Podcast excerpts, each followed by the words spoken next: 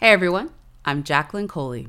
Have you been anxiously counting the minutes till Carson lays the tea in the library again? Good news! This is Downton Abbey, the official podcast.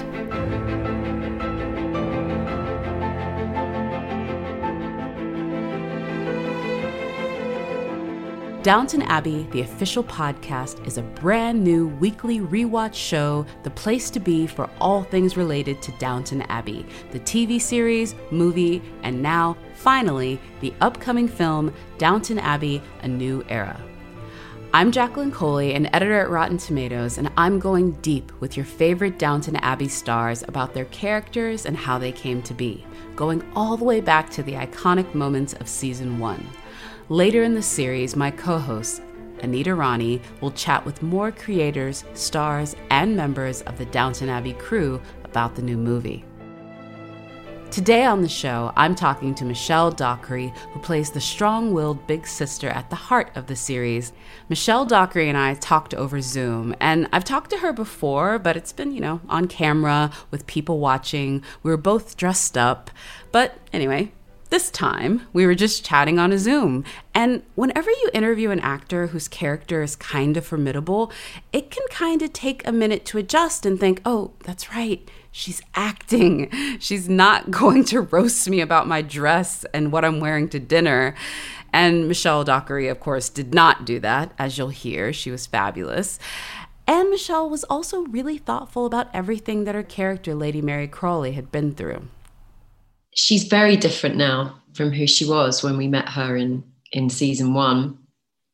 The show begins with, of course, the two cousins, cousins. on uh, James and Patrick. They hear the news that both have have died on the Titanic, and of course that disrupts the family's strategy for the entail. So Mary is partly relieved because she it was an arranged marriage and she, you know she didn't really you know obviously didn't have that strong feelings for, Patrick. And so she comes across as quite petulant and spoiled and and really resisting her her parents want for her to you know be you know married to the right person. And but at the same time she knows that it's the only way really. It's the only path for her so in, yeah in the beginning she really is so unlikable and especially that relationship with edith i mean she's she's so mean i mean i know that edith gives as good as she gets. I mean, y'all go like Holyfield and Tyson on on it like yeah. like a nine round bout. Oh wow! Well, recently I I watched season six because I hadn't seen it in so many years, and um, I find it really useful before we start shooting a new film you know and recently as you know we we just shot the the sequel. It's useful to see particular for me particularly the last kind of episode the most recent episodes. And um I was shocked again watching that scene between Edith and Mary when Edith really goes for her and yeah. And uh that storyline really I mean the, the relationship between Edith and Mary is one of my favorites. It, and we have so much fun with it. And it's and but it's changed it's evolved over time. I mean that's that's something that's really changed in mary is her relationship with her sister. You know i think they've grown out of that rivalry. Rivalry it's... so much. Yeah because they're happier they're mm-hmm. settled and they've both found their partners. And you know i think it's a very sort of natural trait, isn't it? And when someone's un- unhappy in their own situation, it, they lash out, and that's exactly what Mary and Edith were doing to one another. But you're right; she's she's evolved so much and grown up. I mean, when I look back, she's meant to be sort of 19, I think, in the mm-hmm. which I certainly was not. 19. you played it very well, ma'am. Don't don't Thanks. change yourself there. I believe it. I will say this. It's funny that you mentioned the first scenes I can think of is Robert at the table where he like slams down the, the newspaper. And then the other one is like what you said with Mary, where she's like, Do I have to go into full mourning? Like she mm. was concerned about what clothes she was going to have to wear. But really, like the entail, it really sort of highlighted maybe why Mary was so obstinate at the beginning mm-hmm. because by all rights, by the world that they live in, the firstborn is given everything. Mm-hmm. And I mm-hmm. think for her, she's just like forever angry about it. Absolutely. First, it was like, could each one of these next installments be the one to usurp me? And then when none of that happened because they didn't have a boy, it's like, well, I'm still stuck here. Absolutely. And I, and I think that that's why Mary's struggle with suitors, there's a, there's a sort, I think the root of it is that is that she's slightly angry at them all because it's like Matthew and Mary's very rocky beginnings. So much of that I think came from Mary's anger at, at knowing that I have to do this in order to inherit. You know, it's yeah. it's never going to be me. And you know, there's a really poignant moment in one of the first few episodes of season one where she says to her mum, she says to Cora, you know, I I feel like he he wishes I was a boy, you know, yeah. her father. And they've always had a quite tricky relationship, not so much now for that reason, because Mary feels like she, you know, she wasn't what they wanted her to be. I think that's even even a moment where Robert, and I believe it is in season one, where they're starting to really bond. And Mary's in, in her room in tears about it because he finally has the son that he mm-hmm. wanted. Mm-hmm. And for him, a surrogate son is is good enough yeah uh, yeah it was uh it was so much but let's just put it this way maybe that's why mary is so set to rebel by yeah. mr pamuk because that is rebellious like i remember that in oh, the yeah. first season i was like this is very scandalous for this time frame and mary really put caution to the wind she did and that was one of the first episodes i read when i was auditioning for the role i think we read episodes one to three and so that was episode three. And I couldn't believe what I was reading. and it really was a turning point, that whole episode, I think. It made the show really stand out from other period dramas. Just that one incident was so shocking. Mm-hmm which actually I think was based on a true story. We talked to Julian and he said that that was based off of a real story that they had read out of a diary of like a great grandmother, even. So this was like they didn't hear it from the tale, but then they went back into the man of the house's diary and he literally wrote, The poor man died in his bed and nobody knew. It's amazing, isn't it? I mean, and it haunts her. Of course, it goes on to haunt her for the rest of her life, the rest, rest of the series because every you know even in season six it haunts her again. Mm-hmm. you know there's a woman who arrives at the hunt who she threatens to reveal what happened and it haunts her you know because of course at the time it was so scandalous. You know it would have been it would have really taken her reputation down. But i love that she was flawed immediately mary. She was complicated and complex. Something awful happened to her so she wasn't perfect you know, I loved that in the beginning, that immediately she was vulnerable.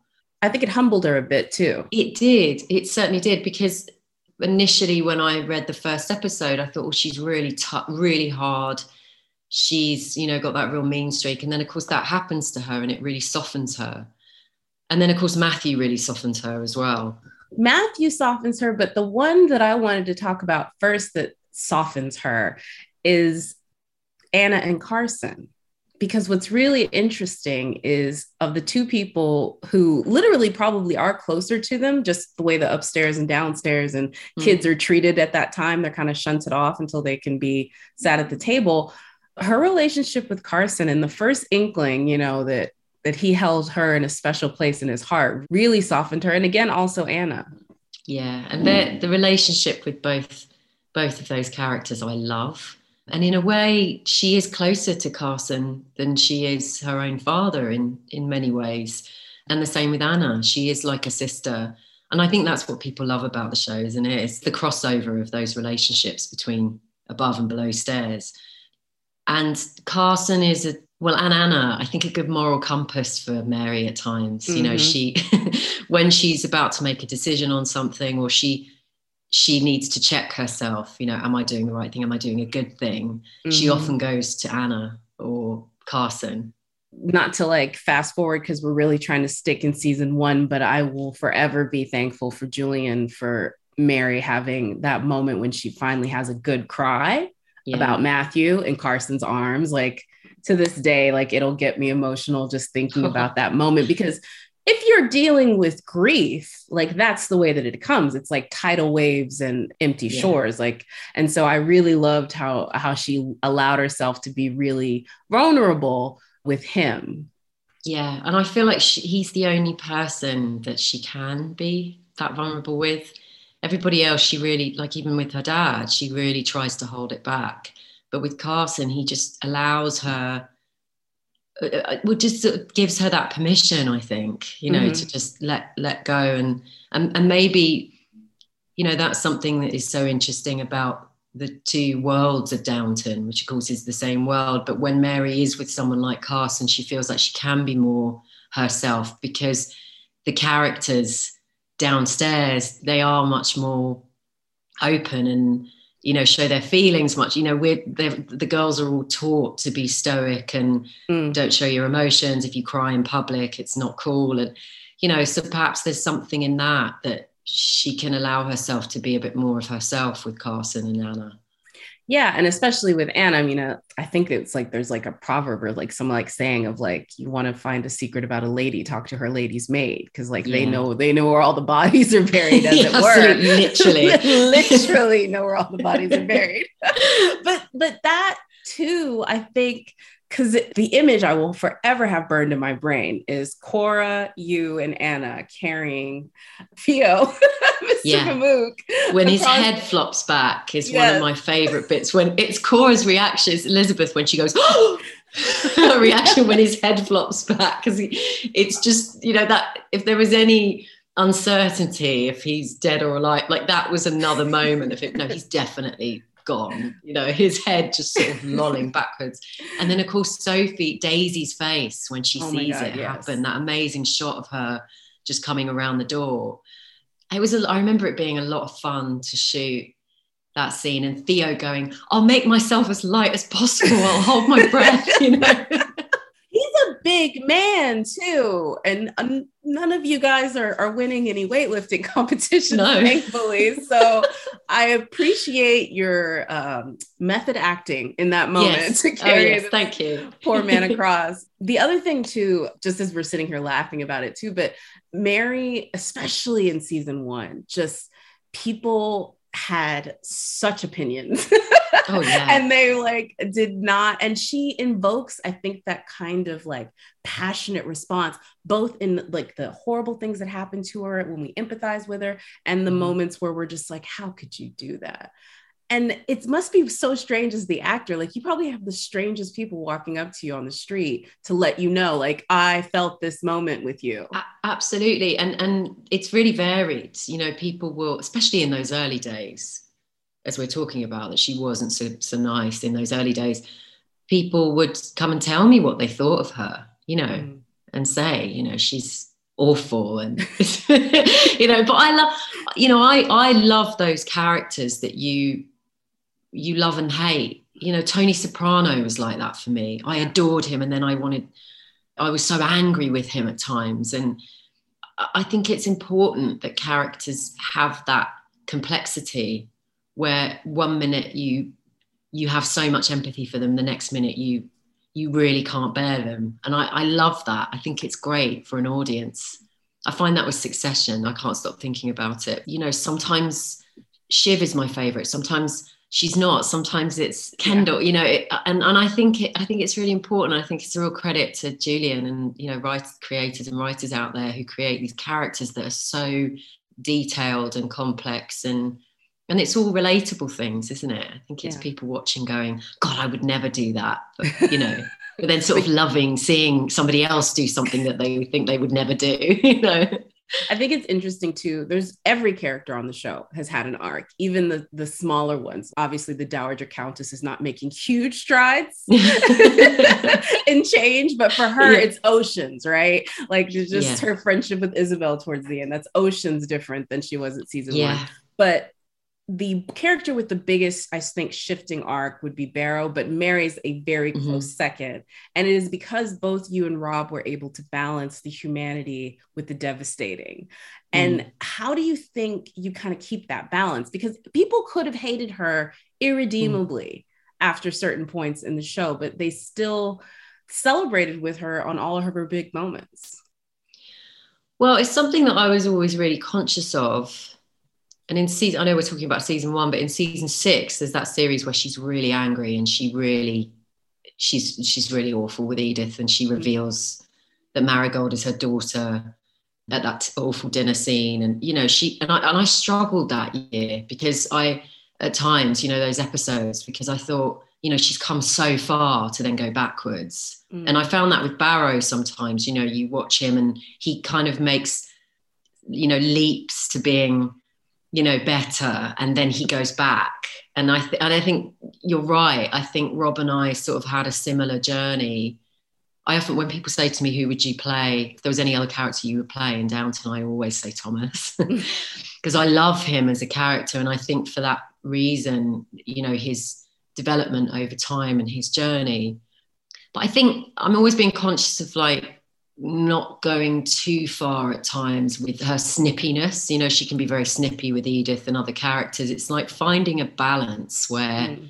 there's wit in it as well. It's not just mean, you know, you could easily go sort of two dimensional, but but honestly it's it's the writing you know julian has a way of creating these characters and these store individual stories for each character that brings out so much empathy from the you know whatever they're going through the audience have empathy for them or if somebody has made a really awful decision or a, a mistake and you you don't like them for it there's some kind of redemption there's some kind of redeeming quality that comes out afterwards or you know, no one is just good or just bad.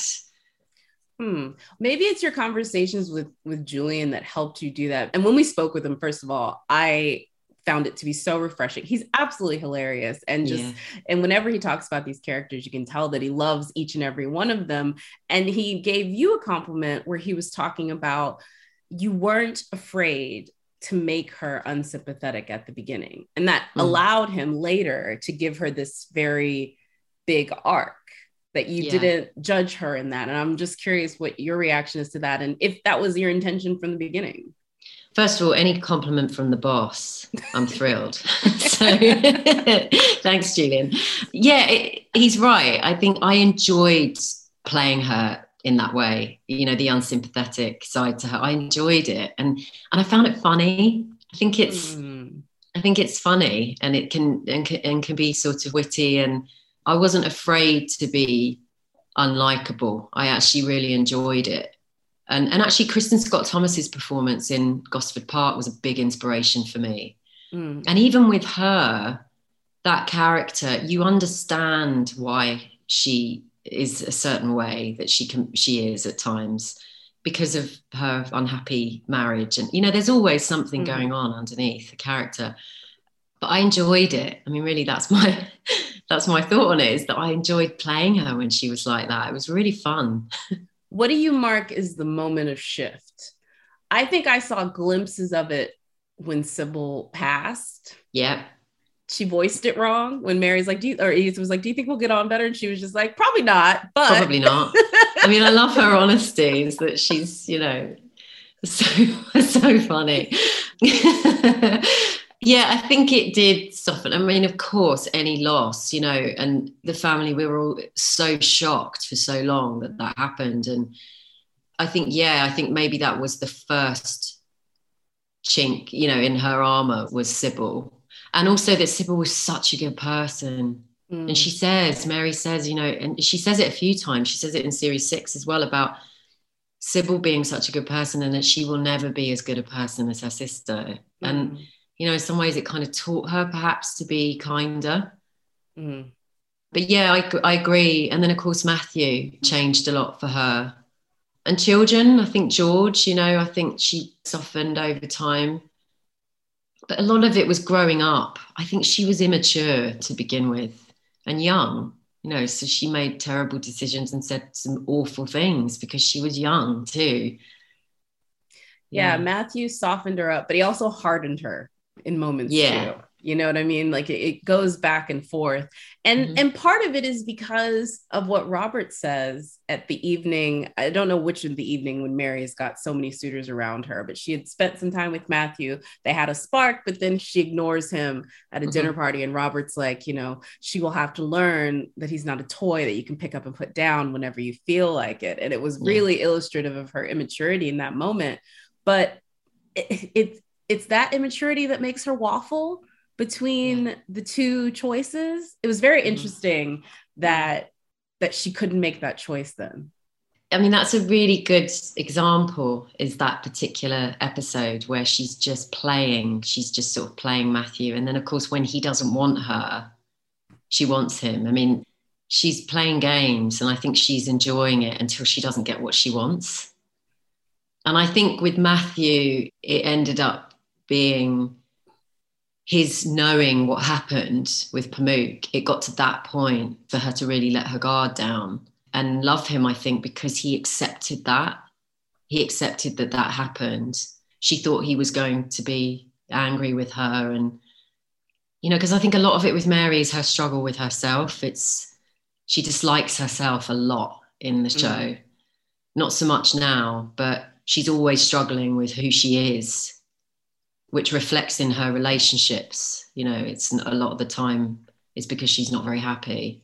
Speaking of sisters, which I thought this was very interesting, you were the youngest of three sisters. So you were technically the Sybil. I am the Sybil, yeah. I've read that you guys are very close. We are. I'm like kind of trepidant to ask this. How much of that do you bring into Mary and Downton? Because I'm sure you are not in any way similar to the way you treat no. your sisters as her, but yeah we, we, you know and that's something that i didn't really recognize in you know the relationship between edith and mary and the way she spoke to sybil and edith in the beginning is because my sisters and i are really close and you know we didn't fight or have that rivalry like other siblings have. So but it's a you know obviously it is a common thing. It's it's something that is you know in in a lot of siblings there is that rivalry. So it was fun to dig into that with Laura. And um, I'm telling you, like we we would be overjoyed, me and Laura, when we would read a scene that that had Edith and Mary sniping at each other. And if there wasn't, we'd be like, oh, why, why are they being nice to each other? You know, we we really had a lot of fun doing those scenes because it is, you know, it's more interesting and I do love that dynamic and I love how it changes over time, Edith and Mary. It's like they kind of humor each other more now rather than dig. You know, there's kind of nothing more to say to each yeah. other in a way. I think something else that helps Edith and Mary is that they live really far apart now.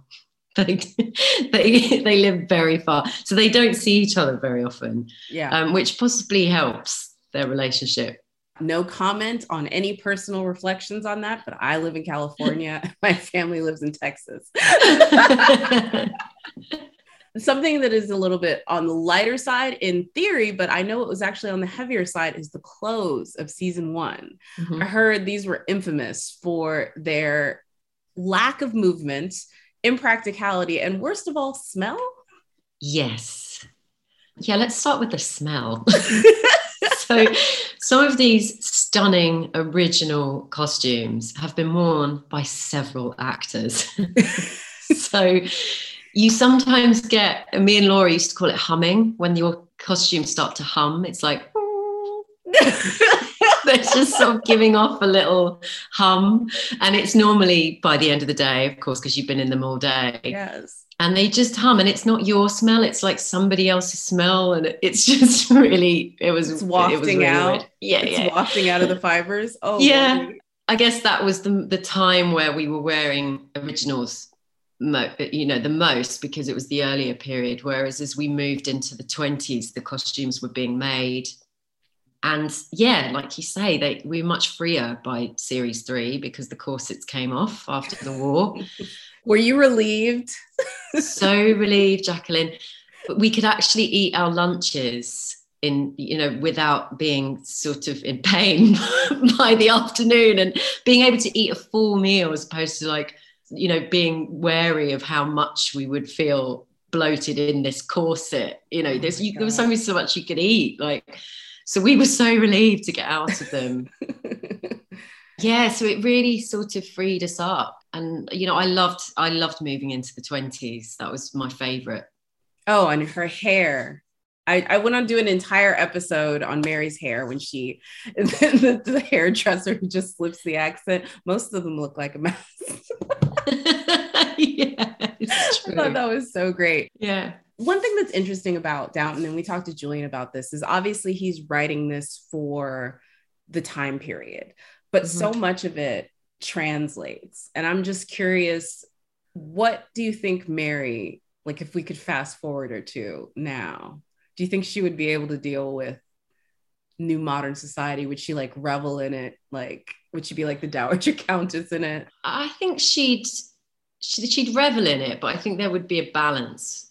I think she likes the moving into the modern world, but she also is now very at home at Downton. She enjoys running the house and you know being the boss, but at the mm. same time, she does enjoy socializing, and so I think there would be a bit of a balance, definitely. Yeah, I sort of imagine she would kind of she'd have like a house in the countryside, a house in London she'd be a member of all the best members clubs and yeah, you know yeah, yeah. she'd be a real sort of society you know a real sort of socialite in that sense but then would dip out if things weren't i don't know i think there's a balance with mary i think she's she's not the rebel like sybil was she's somewhere in between and also edith is far more of the kind of london social life and you know mm. through the mm. series as you see and in many ways much more independent than Mary, like mm. that.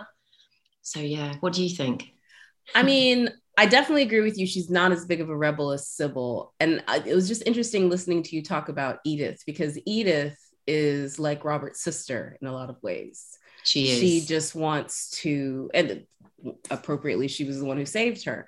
But yeah, it, it's interesting. I don't know what Mary would be doing, but I guarantee you, though, she'd be silently judging someone in her near vicinity. Oh, of course. She would be silently judging and and and she would look fabulous.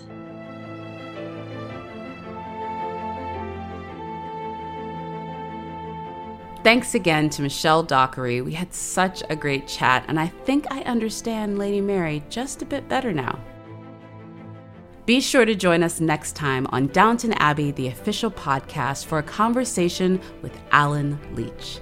He tells us that he was originally only going to play three episodes as Tom Branson, the politically fiery chauffeur who finds his place as a member of the Crawley family. Mary and Branson are are very similar in a way and also completely opposite. I love that relationship, I have to say. I've always loved that and it was very funny watching people as the season was going on and Mary was single and Branson was single and everyone was like, maybe they should get together. And I always said, I mean, the guy has to look slightly further outside. Like, don't go no. four, don't go four doors down. That's Allen Leech next time on Downton Abbey, the official podcast. Downton Abbey, the official podcast, is a production of Focus Features, Limina House, and Gobsmack Studios. Executive producer Diantha Parker. If you enjoyed the show, be sure to rate, review, and subscribe, and share the podcast with all of your friends. And finally, don't miss Downton Abbey A New Era, the much anticipated cinematic return of the global phenomenon that reunites the beloved cast as they go on a grand journey to the south of France to uncover the mystery of the Dowager Countess's newly inherited villa. Downton Abbey A New Era only in theaters this spring. I'm going to leave you with one more thought from Michelle Dockery, who longs for the pace of the past. I'm Jacqueline Coley, and we'll see y'all next time. Sometimes I, I feel like the nostalgia of communication being letters and, you know, without phones. Sometimes think we could do with a bit of that. But of course, our world would fall apart without them now. But maybe just for a few days or something.